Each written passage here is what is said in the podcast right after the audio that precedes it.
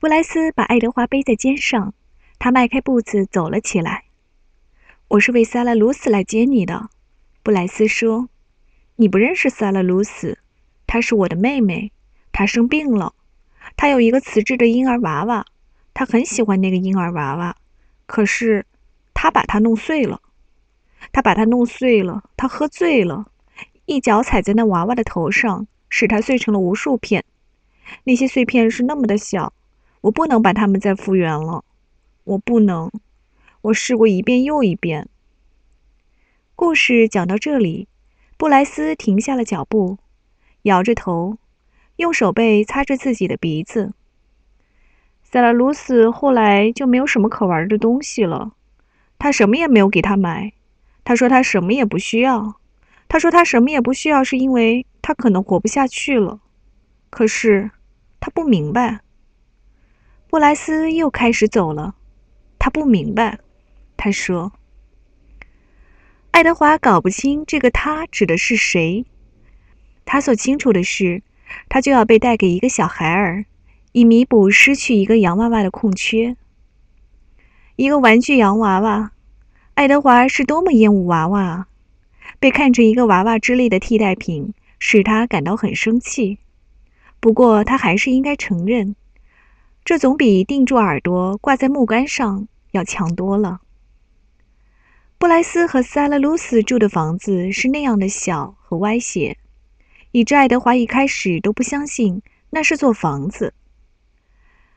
他倒把它误认为是鸡舍了。屋子里面有两张床和一盏煤油灯，别的就什么也没了。布莱斯把爱德华放在一张床的床腿旁，然后点上了煤油灯。萨拉，布莱斯小声地说：“萨拉鲁斯，现在你得醒醒了，宝贝儿，看我给你带来了什么东西。”他把口琴从口袋里拿了出来，吹起了一支简单的曲子的开始部分。那个小女孩从她的床上坐了起来，立刻就开始咳嗽起来。布莱斯把手放在她的背上，“没事的。”他告诉她，“好了。”他很小，可能只有四岁。他长着浅黄色的头发，即使在微弱的灯光下，爱德华也可以看到他的眼睛和布莱斯一样，是有着同样金色光芒的棕色的。好了，布莱斯说：“你先咳嗽吧。”萨拉鲁斯听从了他的话，他咳嗽了一声，一声又一声。煤油灯把他颤抖的身影投射到小屋的墙上，弓着的身子显得很小。那咳嗽声是爱德华听到的最凄惨的声音，甚至比夜莺的哀鸣更加凄惨。萨拉鲁斯终于止住了咳嗽。布莱斯说：“你想看看我给你带来了什么吗？”萨拉鲁斯点了点头。“你得闭上眼睛。”那个女孩闭上了眼睛。布莱斯拿起爱德华，扶着他，使他就像一个士兵一样直立在床头。现在好了，你可以睁开眼睛了。塞拉鲁斯睁开了眼睛。布莱斯移动着爱德华的瓷腿和瓷胳膊，使他看上去就像在跳舞一样。塞拉鲁斯大笑起来，并拍着他的手。“小兔子，”他说。这是给你的，宝贝儿，布莱斯说。萨拉鲁斯先看了一眼爱德华，又看了一眼布莱斯，然后又看着爱德华。他的眼睛睁得大大的，带着怀疑的目光。他是属于你的啦，我的。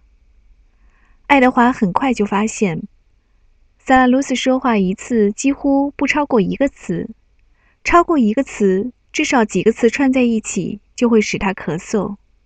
他控制着自己，他只说那些必须要说的话。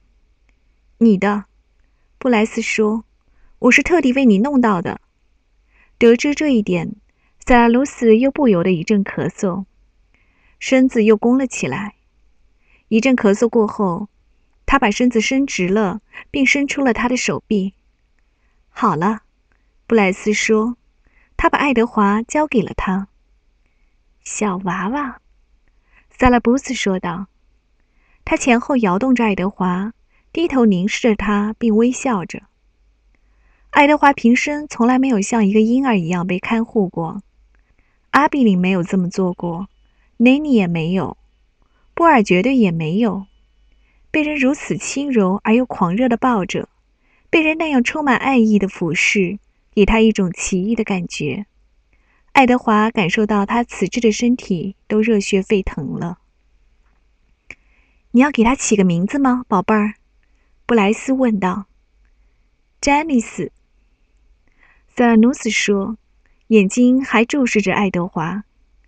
詹妮斯，嘿，这真是个好名字，我喜欢这个名字。布莱斯轻轻地拍着塞拉鲁斯的头，他还在盯着爱德华看。别做声，他对爱德华说，一边前后摇着他。从我第一眼看到他，布莱斯说，我就知道他是属于你的。我对自己说，那个小兔子是给塞拉鲁斯的，毫无疑问。